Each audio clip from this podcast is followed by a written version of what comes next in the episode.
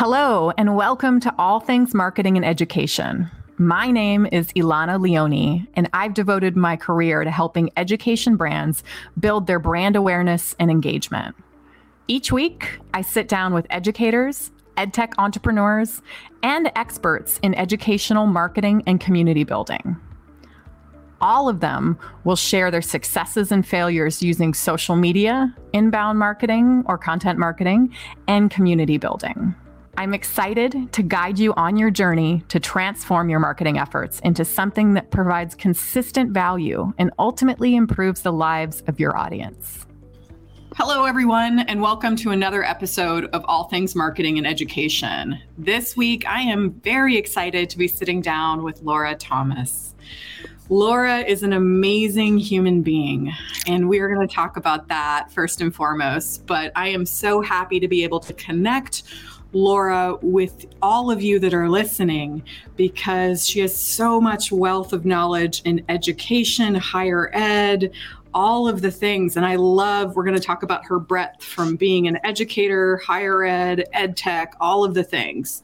So, Laura currently works at Antioch University, New England. She's the director of Experienced Educators Program. And I'm going to let her tell you what she does and, and what the program is because it's awesome. And that's really a little bit of what the show is going to be focused on, too. So, we're going to be talking about her specific program and all of the different aspects of it. So, more to come there. Um, Laura comes from the wonderful world of K 12 education. She taught high school English, she did debate, theater, which I never knew, Laura, how fun, and speech for nearly a decade.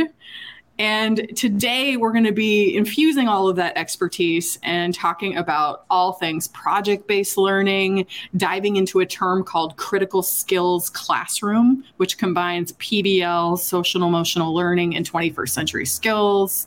But before we get into all of that, which is very exciting, and I know that not many people are familiar with that term, and I love the blended aspect of all of those things. So we all come from the world of Edutopia, and that's how I know Laura, but two of the core tenets of what they really loved and were and still do to this day advocate for is project-based learning and and really being socially competent as human beings too.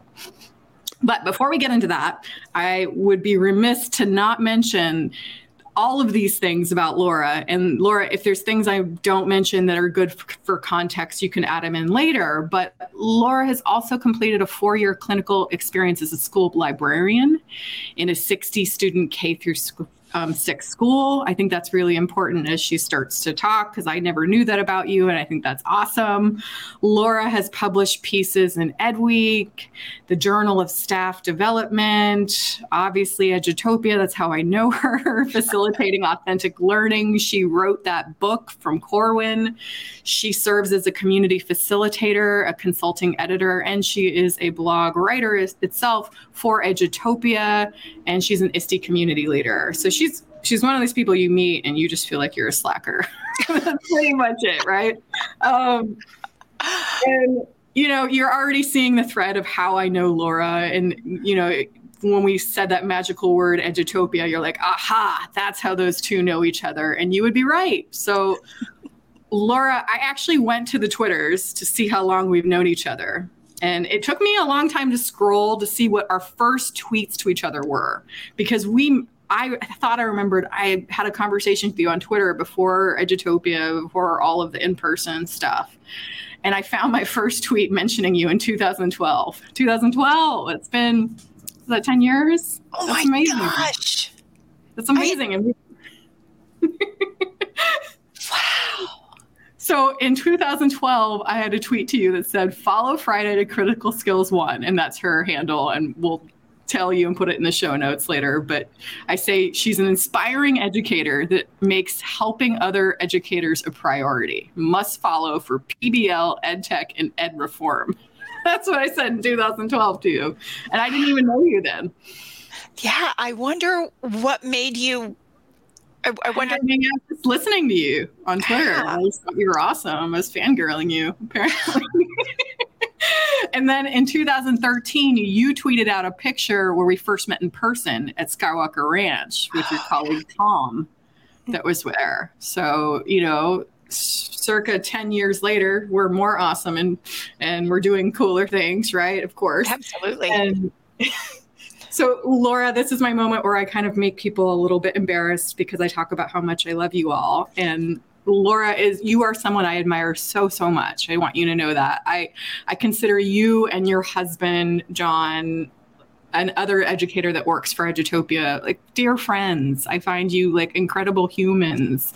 I feel really blessed to have you in my life and your constant strive for helping education, improving education is is something that I don't have words for. So I just want to share that with you and I am so I feel so lucky that you're here sharing your wisdom with me. I get to learn alongside you, and people get to learn from you. So I want to welcome you to All Things Marketing and Education. Thank you. wow. I, now I'm I, am i am like, what do I say after that? yeah. I mean, you've got a lot in your bio. I think I hit the most of it, but I would love to be able to start with you on I find your path in education fascinating. And I'm curious, like, why education? Like, did you just wake up when you're in like second grade and say, I want to be a teacher? Like, how, how did no. you get into this world of education? You know, um, I come from a long line of teachers um, my father and his um, aunt were both teachers. And so I sort of grew up in that education world. But, you know, he was a, um, a PE teacher and a health teacher and a three sport coach. So um, the life I lived was definitely not the life I ended up experiencing as a teacher. Um, I didn't really decide to go into education until I was in high school. Um, it was always sort of one of those things I thought, well, I could do that maybe. I, I, I could also be a movie star or an author or who knows. I had a lot of ideas back then. Um, but I, uh, my sophomore, junior year of high school, um, I was I had to take a basic speech class. It was a requirement in uh, the state of Missouri, then where which is where I grew up, that every student had to take a public speaking class to graduate. And I went into my public speaking, my speech one class, and it was being held in the um, what we would now call the Family and Consumer Sciences kitchen classroom, which was fine. I was not concerned about that. But I walked in, and the room was populated with people who terrified me all people of a completely different social strata. Um, like they, these were just people that public speaking is terrifying, but public speaking in front of these people was never going to happen. So I turned around and went to the counselor's office and said, I need a different class. Um, and luckily, the counselor, uh, you know, sort of flipped through the book because this was pre-computers, right?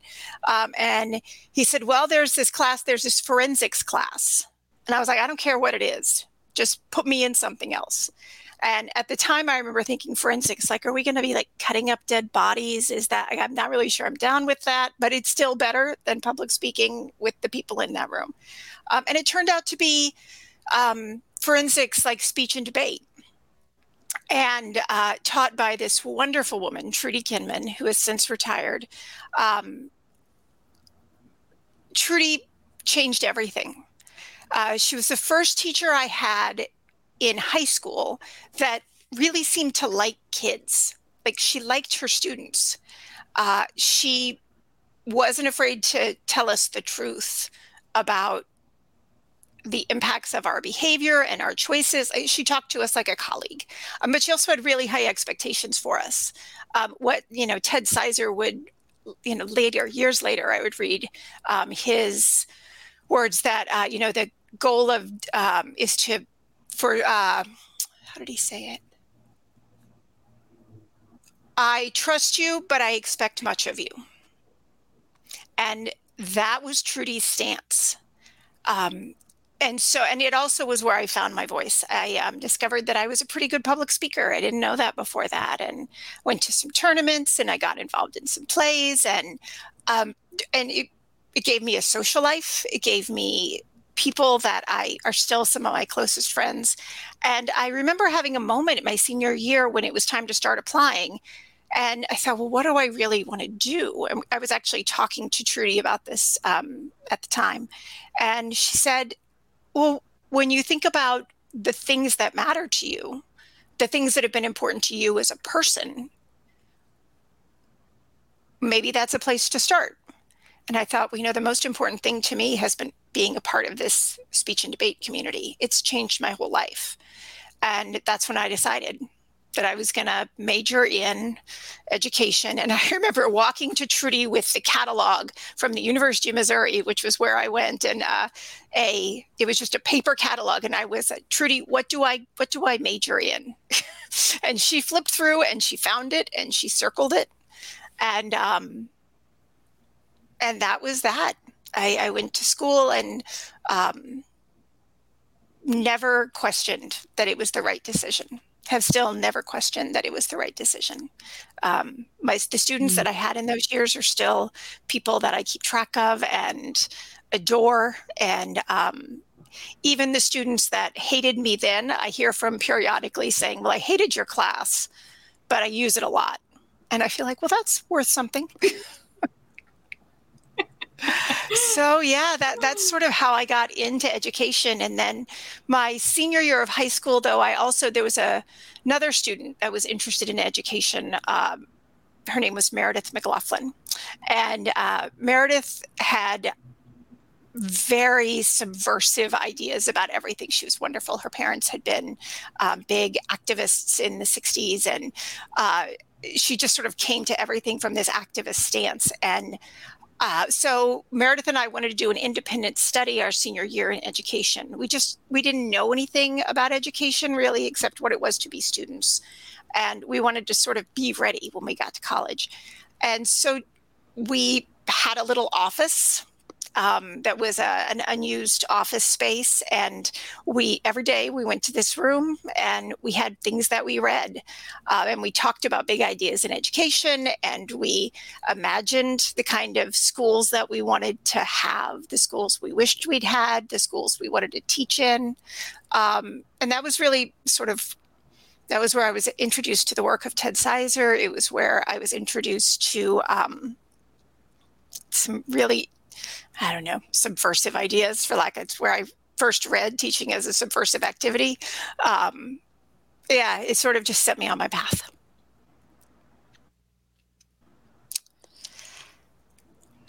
That's amazing. And I, I, I, love asking that question for people that are so grounded in education because I, I always make the assumption that you just have this linear path and you chose this, but it felt like it chose you some people always say it's a calling, right? Um, that you, ha- but I, I don't know. Do you think that if you didn't have that teacher, would have you jumped into education with that?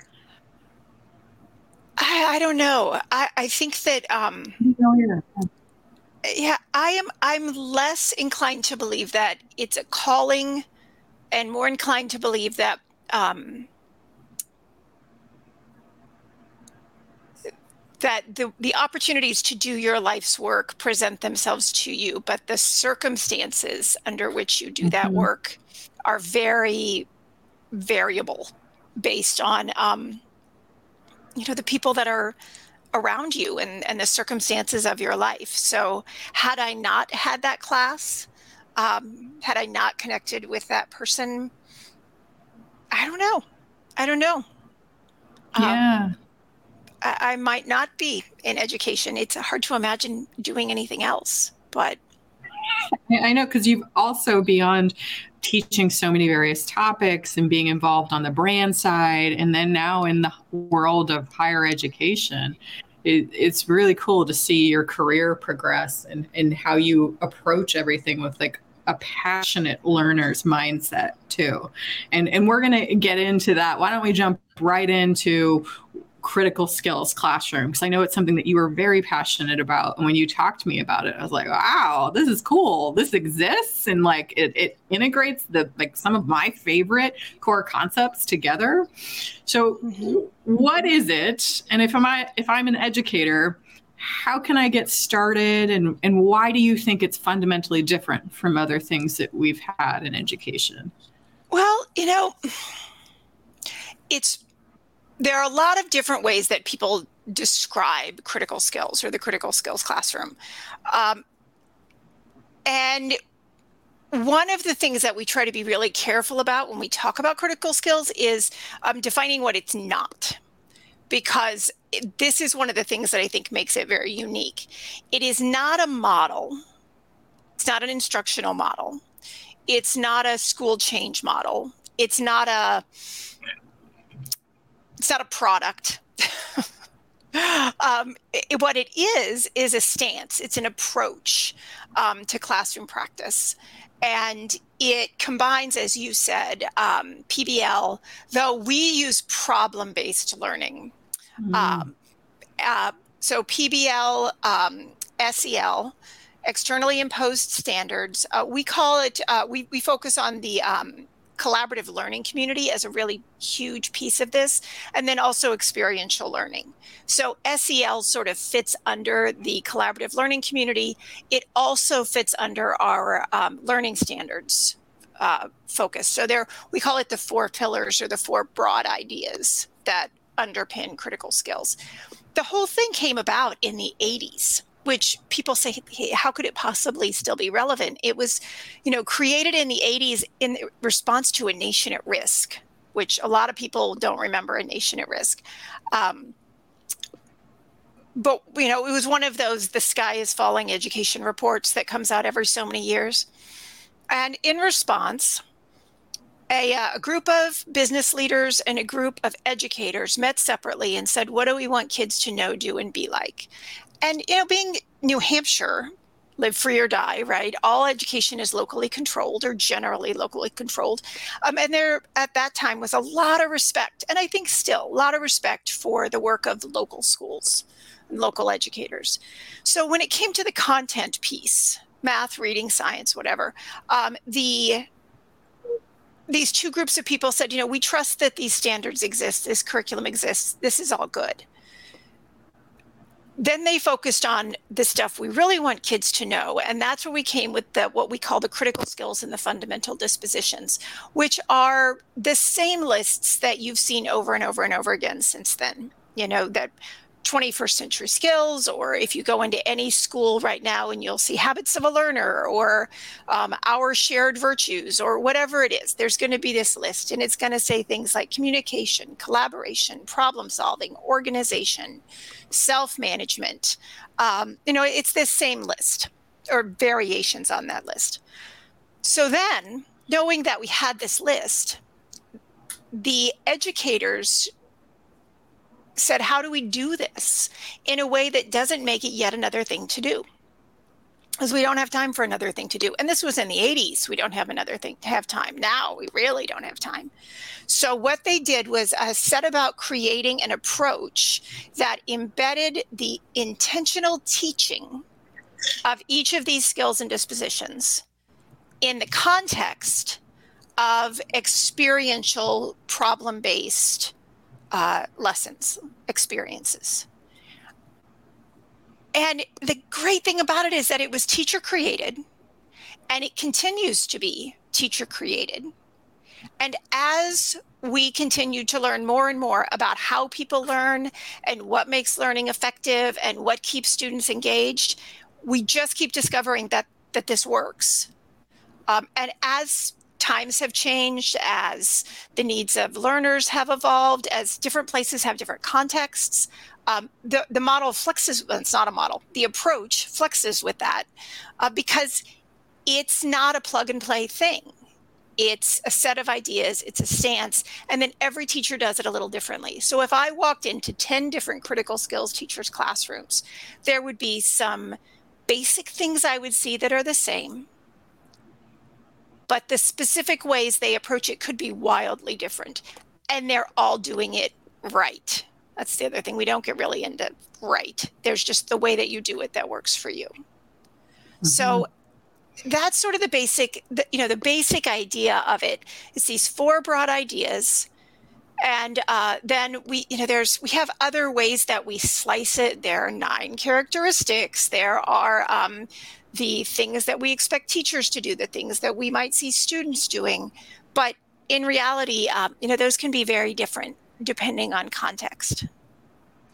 So, that makes sense from like a framework perspective of like what's included, but I'm also trying to figure out logistically like how do I get started? Who who is it like best for in terms of grade level?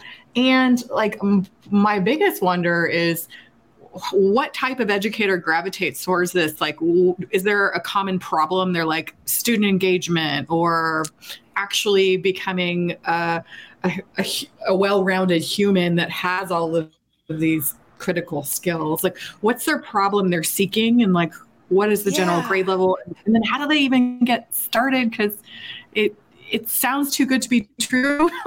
Yeah, you know, it's interesting. Bit, Yeah, it does. It's it's um it is it is a big thing, right? It's a um, it's a lot uh, to take in all at once, and so typically, so the typical teacher is all kinds of teachers. Um, though we've we have found that um, more experienced teachers are in a better place to to um, sort of get their arms around this. So folks who've been in the classroom for a few years, a couple years, I think three years is what I would normally say, but we've definitely had folks who've come in, you know, even in their initial prep, have taken part in uh, one of the events or one of the institutes, and they've done great. A lot of it depends on the kind of schools you came up in. Um, and your comfort with these different kinds of um, instructional approaches, because this is very learner centered. It also um, requires the teacher to accept that as an educator, as a teacher in a classroom, we're also co learners. So we're learning in front of the kids, we're learning with the kids. And what we're learning is the kids and also how to teach in this different way. So, the kinds of teachers that typically um, jump into this are the teachers who can get on board with that idea, the teachers who are open to the idea that they're constantly evolving and changing and learning anyway.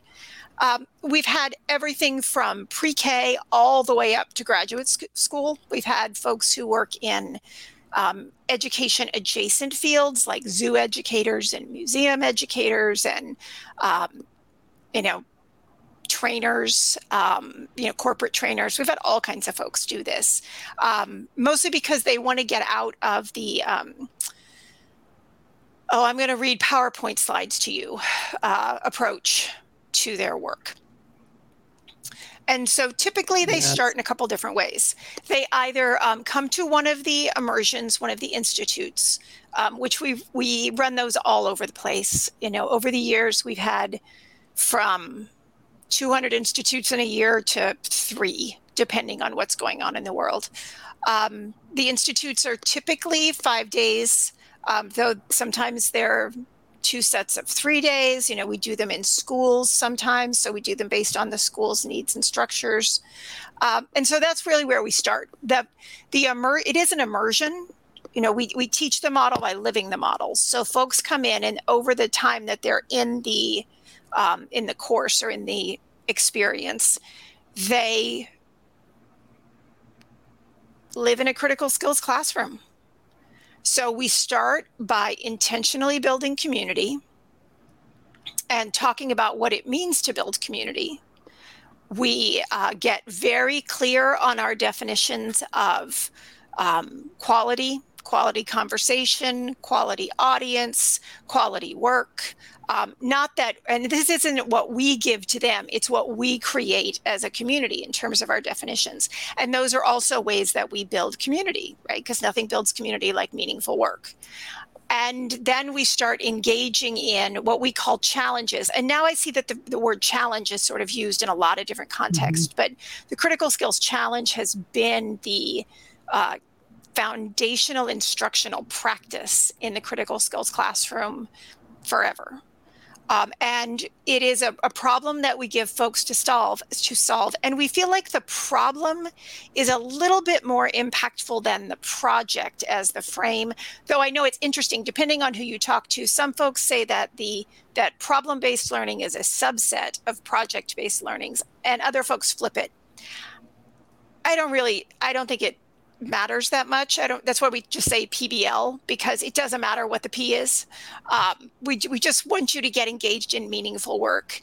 with your classmates um, or with your colleagues. And so the um, we, we give folks a problem to solve and the, the challenge they do know, it's those get increasingly messy over the course of the immersion so that they mirror the experience of a year in their classroom. So over five days we basically mirror a year. Hmm. and um, so there's and there, we keep stepping back and forth. So in you know we'll do a thing where the participants are challenge you know they're doing the challenge and the facilitators are behaving as the teachers. So it's not play acting. We're doing meaningful work together. And then after that particular challenge is done we step back and we talk about the moves that everybody made and we do that we model the reflection and the assessment piece and then we step back and talk about that. So it gets a little meta. Yeah. And then we move on to the next piece. The visual that we use, um, if you know those uh, hostess cupcakes that have the loops on the top, that is how we look. That's how we consider um, our linked challenges. So each challenge is a loop. And then the space between the loops is uh, what we call reflect and connect. It's the space where we look back on what we did and then frame up what's coming next and build on what we just did in order to better prepare for what we what comes next. So that's all the lived experience in the immersion, um, and that's that's where most people begin, I think. Yeah, and just hearing you talk is you kind of you have to go all in for a big change like this. This isn't just something that you can take off a binder. And that's why when you're using these terms and for some of you that are maybe new to the world of education or ed tech, you know, we have things like SEL, social emotional learning, project based learning, PBL, or problem based learning now. But like all of those, even irrespective of, of integrating them thoughtfully, like you're thinking of in the critical skills classroom, they take a mind shift and they take constant practice over time. And i love how you talk about you know you you go and you think about the year and you practice and you reflect. And it, sure for all of you educators like exhausted right now listening to this this does take time. But oh, if you yeah. think about it, your career like what are the things you're most proud of? And how does it fundamentally shift your relationship with students and learning right? Yeah. Yeah and we you know we this is not a plug and play thing. You know we say that a lot. Um, the, the model that or the example we use is to talk about the, a big box of legos. Um, you know you can get the set of Legos that uh, you buy at the store and it's in a box and there's a picture on the front and there's instructions and you build the thing on the box. And then, and that's awesome. And then there's the big tub of Legos that you get from your cousin.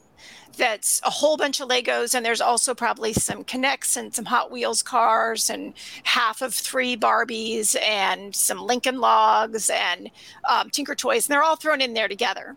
And you open that up, and if you know how to use all those tools, you build really cool stuff. So we are more the big box of Legos from your cousin um, than we are the box with the picture on the front. Um, but we also recognize that if somebody just gives you a big box of Legos, or that you know that cousin box, and you don't know what any of those things are or how to use them, you're you're not going to be able to use them it's going to take you longer to learn how to use them creatively to make the thing you envision in your head. And so we try to be really clear that there are novi- novice, um, novice, intermediate, and um, advanced levels in, in all of this work. So when we look at these nine characteristics, like students frequently work as a team within a collaborative learning environment. Well, we're very clear that those are going to look different at um, a beginner level, at a novice level, than they are at an expert level or at an intermediate level. And so we articulate that um, in our materials right up front that, you know, as a beginner, this is what you should expect to see. And when we say beginner or novice, we don't mean like the first six weeks that we do you do this. Like you're you're a novice at this for a while, and for taking small steps is everything. You know, if you take a, a whole bunch of small steps, you go a long way. And a, I career as an educator is a long time. So you have a lot of time to evolve. And you're going to get better at it, and your kids are going to get better, or your learners are going to get better at it. And over time and with experience, you'll be able to do things that are more complicated. I think one of the things that teachers really struggle with is that they see um, videos and uh, they see classroom examples that are amazing amazing. Teachers doing amazing things and they think i want to do that. And so they try to jump in right there. Well they're not ready and their kids aren't ready and it doesn't go well and they decide well my kids can't do this or um, i can't do this. This is not this, does, this doesn't work for me. I tried that pbl thing once and it didn't work mm-hmm. and then and they'll never do it again. And so what, what we try to be really clear with is that in the same way that you would never let your kids try something once, fail, and then never go back to it, you can't either. You're engaged in an experiential learning process. So when we when we look at those loops, they have actually three levels to them. There's the student content piece, the student skill disposition piece, and then the teacher piece. And so, alongside the students, while they're learning academic content, skills, and dispositions, the teacher is learning how to teach this way. And your kids are going to get better with their content and they're going to get better with the skills and dispositions. And you're going to get better at designing these kinds of challenges. You're going to get a better feel for it, just like with any tool. But it, it's not overnight. Um, it's also really exciting, really rewarding. And once you get your feet under it, feet under yourself with it, um, it I don't know, it's not as exhausting. You don't fight the classroom management battles. Um, you don't, um, you know, have kids falling asleep in class. You don't have the um, the lack of engagement. Yeah, and that's why I asked the question around challenges because sometimes when you're so underwater as an educator, you've got these things. You're like, okay, I have student engagement problems. Okay, you know, you have fundamental like house is on fire right now problems. Yep. But I think you talking so eloquently about what it is it like immerses all of us into a different way a different approach and almost likens to what your conversations were with your colleague of like what if we could teach? Like what what would be the best way? And we all as educators come in going gosh what is the best way? And and somewhere along the way all of these bureaucratic things you have to do all these things get stuck. And it's a great moment to pause and reflect on am I proud of what I'm doing? What can I do to work within the system? Yeah. Right. And that that's what inspires me. And on the ed tech side, for all of you that are not educators listening and are marketing towards educators, I want you to take away just all of the concept that's concepts that Laura is talking about, how intentional she's thinking about reflection and moving forward, and how hard the work is. But like you said at the end, it becomes this beautiful, well-oiled machine or this dance of just giving and taking and, and having that educator be a learner. And if you're an ed tech company, how does my product fit in this? Did I even understand all these terms? It's really important that you listen to educators and understand the evolution and the intention of the educator's practice. Yeah, and that's one of the things I've really liked about the process, I guess, of the ongoing process of um, the evolution of critical skills, because it I've definitely had experiences as a teacher where I went to a training and they gave me a book, and um, you know, I had two days of training on a thing, and then I went back and I was supposed to do it. And other teachers went to the training five years later, and it was the same book and the same everything, and they came back and and it was it was even the same edition. It hadn't changed. They literally just pulled another book out of the box. All of our materials um, are, are teacher generated. They're, um, the, the model itself or the approach itself um, is teacher informed. All the folks that I work with are practicing classroom teachers. So we come together periodically and talk about how is this working? What are you creating? What new challenges? What new tools? What new processes? How is this working in your current context, especially, you know, pre COVID, into COVID, now that we're sort of COVID phase two. I'm not going to call it post COVID, but you know we're sort of in this other land where we're trying to live with it. Um, all of these things are having huge impacts, and and we talk about that and we that informs our training so when you look at um, the materials that we create it's all chart pack and markers pretty much um, and then pictures of chart pack and markers because we know that our teachers don't all have access to the same technology some of them don't have access to much much tech at all mm-hmm. and so we know that teachers who have the technology available to them. The teachers who are facile with the tech will figure out how to use the tech available to them to replicate what we've done with chart pack and markers. But at the very least, everybody has access to something to write on, something to write on, and something to write with. Even if it's an overhead projector, they've got something, or a chalkboard and chalk. And we really respect the ways that teachers modify this to to fit their own context and we just ask that they feed that back in so that it can inform practice in the future um, because none of this makes any sense if it doesn't work for teachers. Yeah. Point to it. And i know that we can talk a lot about the critical skills classroom. I think that listeners might have a lot of questions too because you piqued their curiosity of gosh there's there's a lot. There's some amazing things and probably re- re- very well thought out. And the guidance that you have provided, even just a little bit, is super helpful. I, for those of you that want to go to the show notes, we'll be putting in some information about the critical skills classroom. Um, Laura, if there's any resources that you know can give them a, get their feet wet or be able to even just say, can I do this little? I know it's a bigger mind shift, but if there's little things that can introduce them into what the difference is, um, send them my way. I can put them in the show notes as well. Okay. Um, I would love to be able to shift to another area of your expertise. And I was fascinated that I, you've always been a person to me around social justice and equity, but I didn't know where it came from. And I started reading your bio. I'm like, oh, you that was your primary area of study. you know?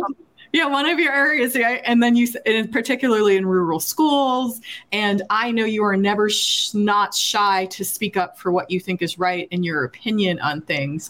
And, I, and I, i'm wondering if you want to talk a little bit of wherever you want to talk about of where social justice and equity is in right now within K-12. I know that's a gigantic question, but is there something that comes to mind? You're like you know i really do want to talk about this or this. There's a lot of weaponization happening in terms in education.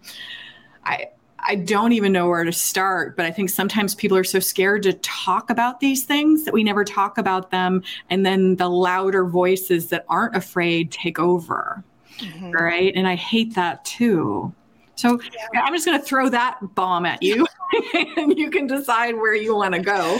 Well, you know, it's um, it's interesting because um, a few years ago I did um, a presentation at ISTE.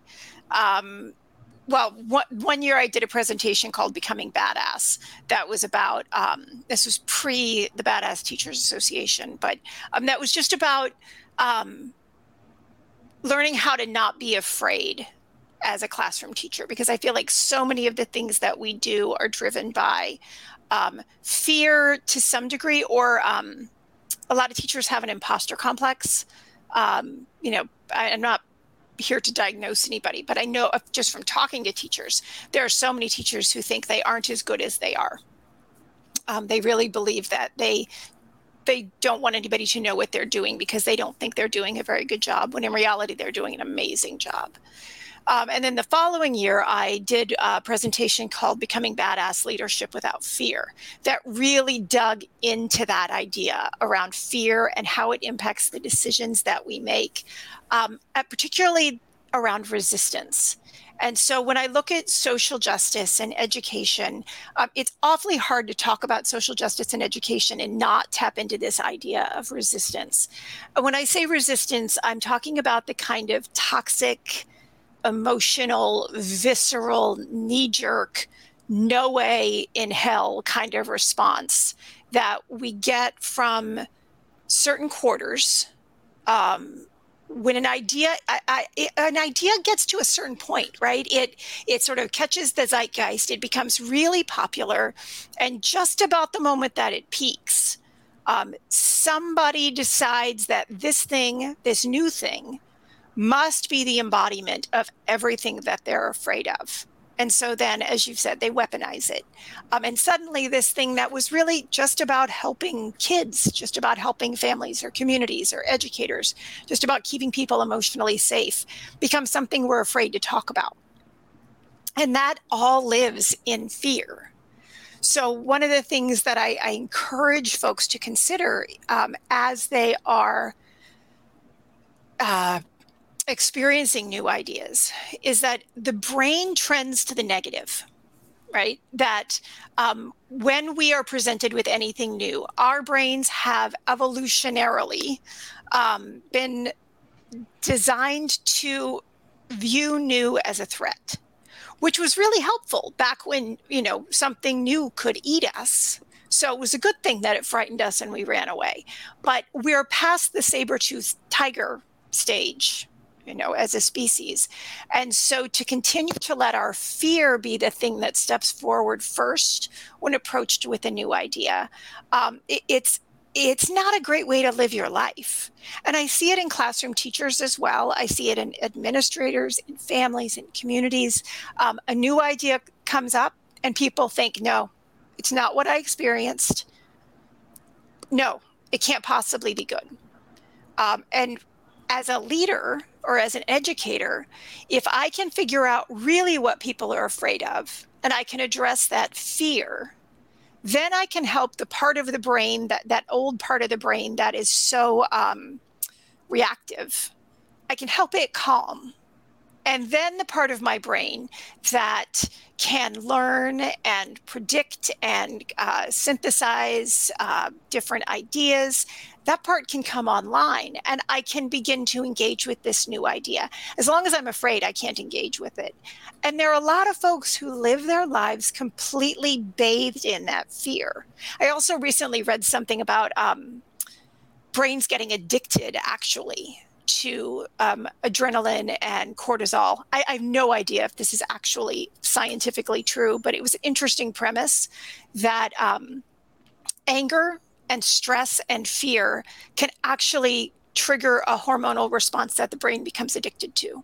And so then we seek out new things to be angry at because we're jonesing for a fix, for lack of a better phrase. So I, I think that when we talk about any any of these ideas, whether it's a pedagogical change, whether it's a, a you know, even changing a school's mascot, um, the resistance that comes from that, you know, it's fear. There's a fear in there. And I think for a lot of folks, the fear is I've done harm to people, and that's not how I view myself. I'm not a person who hurts other people. And so, if this thing I've done my whole life was actually hurting people, does that make me not a good person? Well, the idea that I'm not a good person is terrifying. It's terrifying to the point that I will reject it. And it's terrifying, which then triggers the fear response. And then you see how that spirals, right? So it's just exhausting is what it is too and I, I, appreciate your kind of thinking about it on a higher level too of like what's truly happening and what you've seen the patterns over time and over time i just in the morning was scrolling through facebook listening to some educators and one educator from florida she showed a picture of her entire elementary school library it was beautiful right and it took her 20 years to build it up and it was these great different books from all different genres, picture books, more advanced books. And she said she's now required to inventory them all to make sure that they do not have anything subversive or something that might subject young minds in a different way. And she said, Do you know how long that would take me? And I am just utterly exhausted. And what happens with fear is I feel like there's always someone on the short end of the stick and there's somebody always that gets disempowered and if I were there, I'd be like, Are you kidding me? You don't trust me from somebody who is a professional with decades of experience. Like, this is insulting. And I retreat and maybe just want to get away. Like, that's where we're seeing teacher burnout. We're seeing teachers just leaving, like, at the point where you don't even have words, you just leave. Yeah. Yeah. It's exhausting, and no one can blame anybody for protecting themselves um, emotionally from a job that's toxic. So I, you know, I get it. And while on one hand, I can, I can try to come into those conversations with as much grace as I can possibly carry to try to understand the fear on the other side of that. Like you said, there's power. There's a power imbalance there, um, and a power imbalance is one of the um, indicators of a bullying situation. And we'd never encourage someone to stay in a bullying situation if they could get out of it. Um, so there's some of this that you know it's not about fear it's about control and if if we dig into it and we try to understand the fear and we can't we can't seem to ameliorate the thing that people are afraid of then it's possible it's power thing and we just have to go. Um, and i you know i've i've been i've quit jobs i've been fired from jobs um, and i can say with absolute certainty that uh, when I made a decision either to not take a position or to leave a position um, because it no longer matched who I wanted to be as an educator or a human being, um, I always walked into something better. Mm. And um, I think knowing who you are, what you believe in, um, and and where your lines are is incredibly important for teachers right now, and also knowing what you're willing to give on. Um, you know when it comes to the whole debate about books i mean i was a librarian. I, i'm a i'm a book person. I love my books. Um, and that would for me that would be a moment that i would have to i think i would have to leave but i can't know because i'm not in that position. And i also know that i'm very lucky to have good health insurance and i'm very lucky to have a roof over my head and to not be living paycheck to paycheck. So i'm not going to judge anybody for what choices they make um, in those situations, but my heart goes out to folks who have to keep going back to a job that is eating them alive because they have no other choice. Um, I, I, think we have to do better by our teachers so that we can do better by our students. Um, but uh, I'm not sure how. And, and as we're talking right now. This is is still kind of back to school ish, but I think there is a huge myth that educators come into back to school bright eyed, cheery eyed, fully refreshed. And when the fact of the matter is, educator burnout is always going to be whatever we thought was an all time high, it's always going to be moving the needle, unfortunately. Our educators have gone through the hardest, most challenging times of their lives for the last two and a half years, come back to this world that sometimes people would just say, oh, you know, things are back to normal, quote unquote. And they're not back to normal. Educators are leaving in bigger numbers than they ever have before.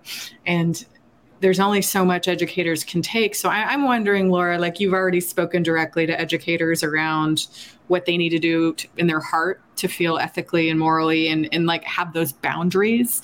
But is there anything you want to say to them, knowing that there's some educators listening that are, are in it. They're in the thick of it. Oh, yeah. You know, uh, bless you. um, and that's to the teachers who are in the thick of it and also the teachers who've chosen to leave. Um, you know, everybody, all educators right now deserve thanks and praise, even the ones who have had to step out because they can't right now. Um, I, but for the ones who are in the classroom right now, I think um, the biggest thing is to take something off your plate. Take as much off your plate as you can. Um, we talk some about you know circle of concern and circle of influence um, in our uh, graduate programs at Antioch, and it is very tempting as a human being and particularly as an educator, to spend a lot of energy on things that you can't control but that you care about. So if that's one circle, right, the things that I can control or the things I care about, and this is the circle is the, the things that I can control. If I turn those into a Venn diagram, my work is in the intersection. If I spend all my energy on things I care about but can't control, I burn out.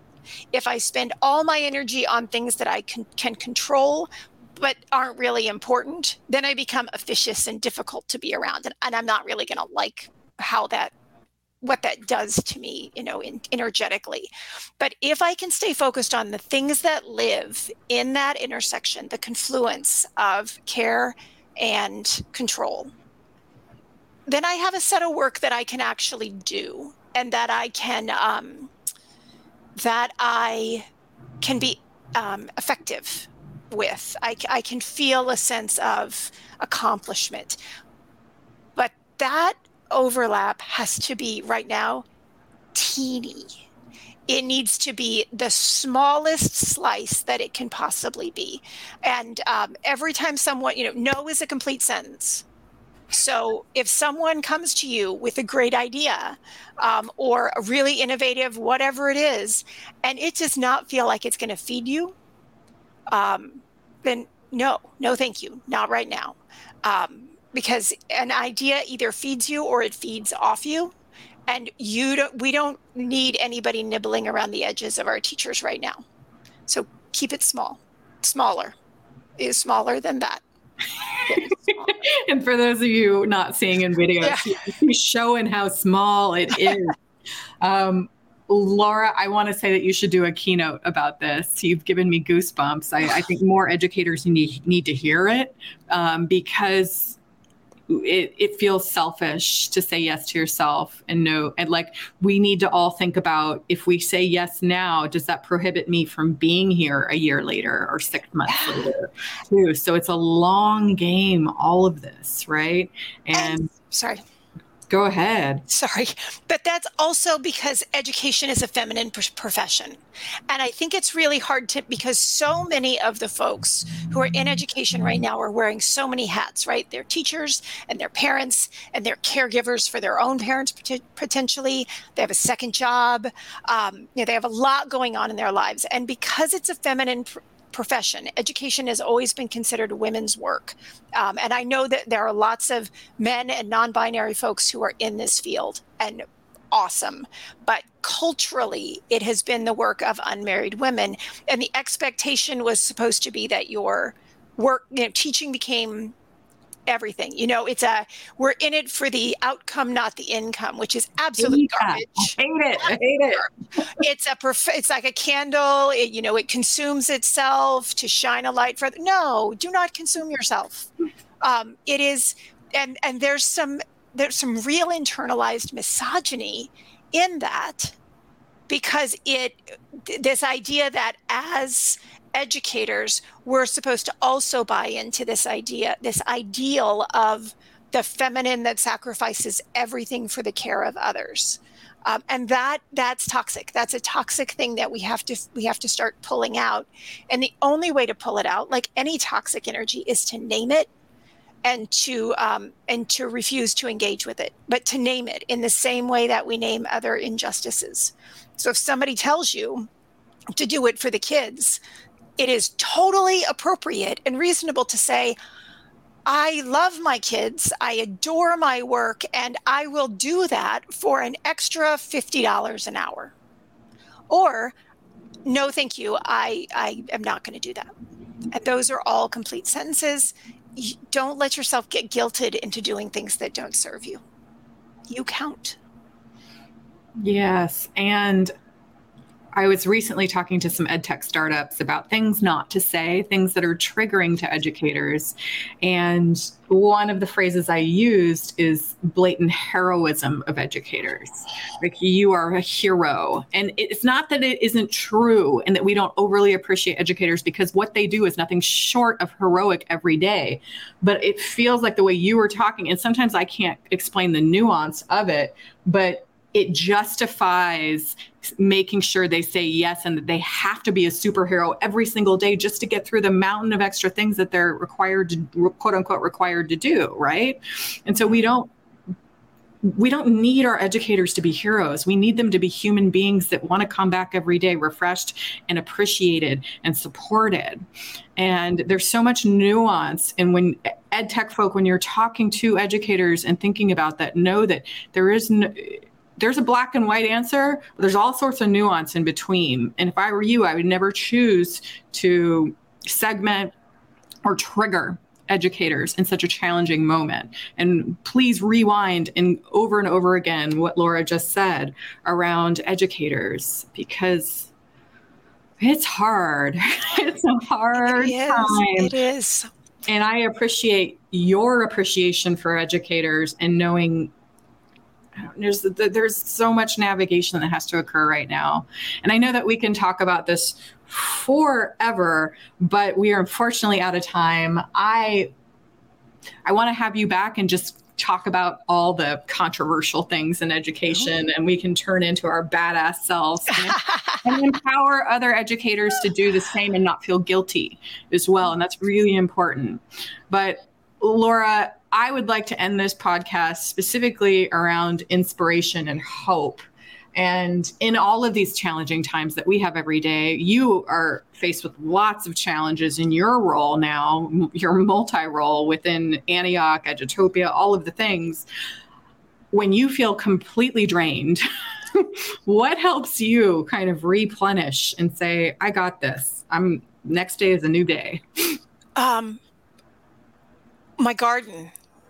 I actually, um, I grew up um, in a very agricultural world. You know, Northwest Missouri. My family had a farm, and um, I grew up, you know, sort of surrounded by living things um, and tending and care of living things. And this year, I um, had a, a, spot of ground that opened up. Um, we had some trees there. The trees died. We pulled them out. Suddenly, there was this space with no grass, no anything.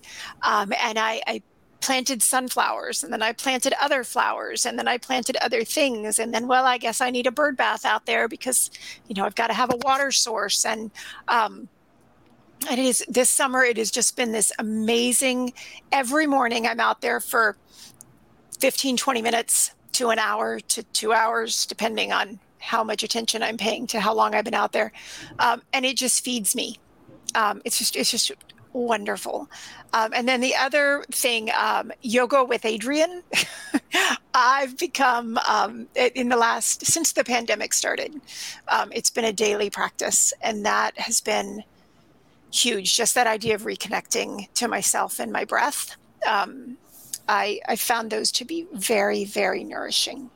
Um, so those those are the two big ones right now.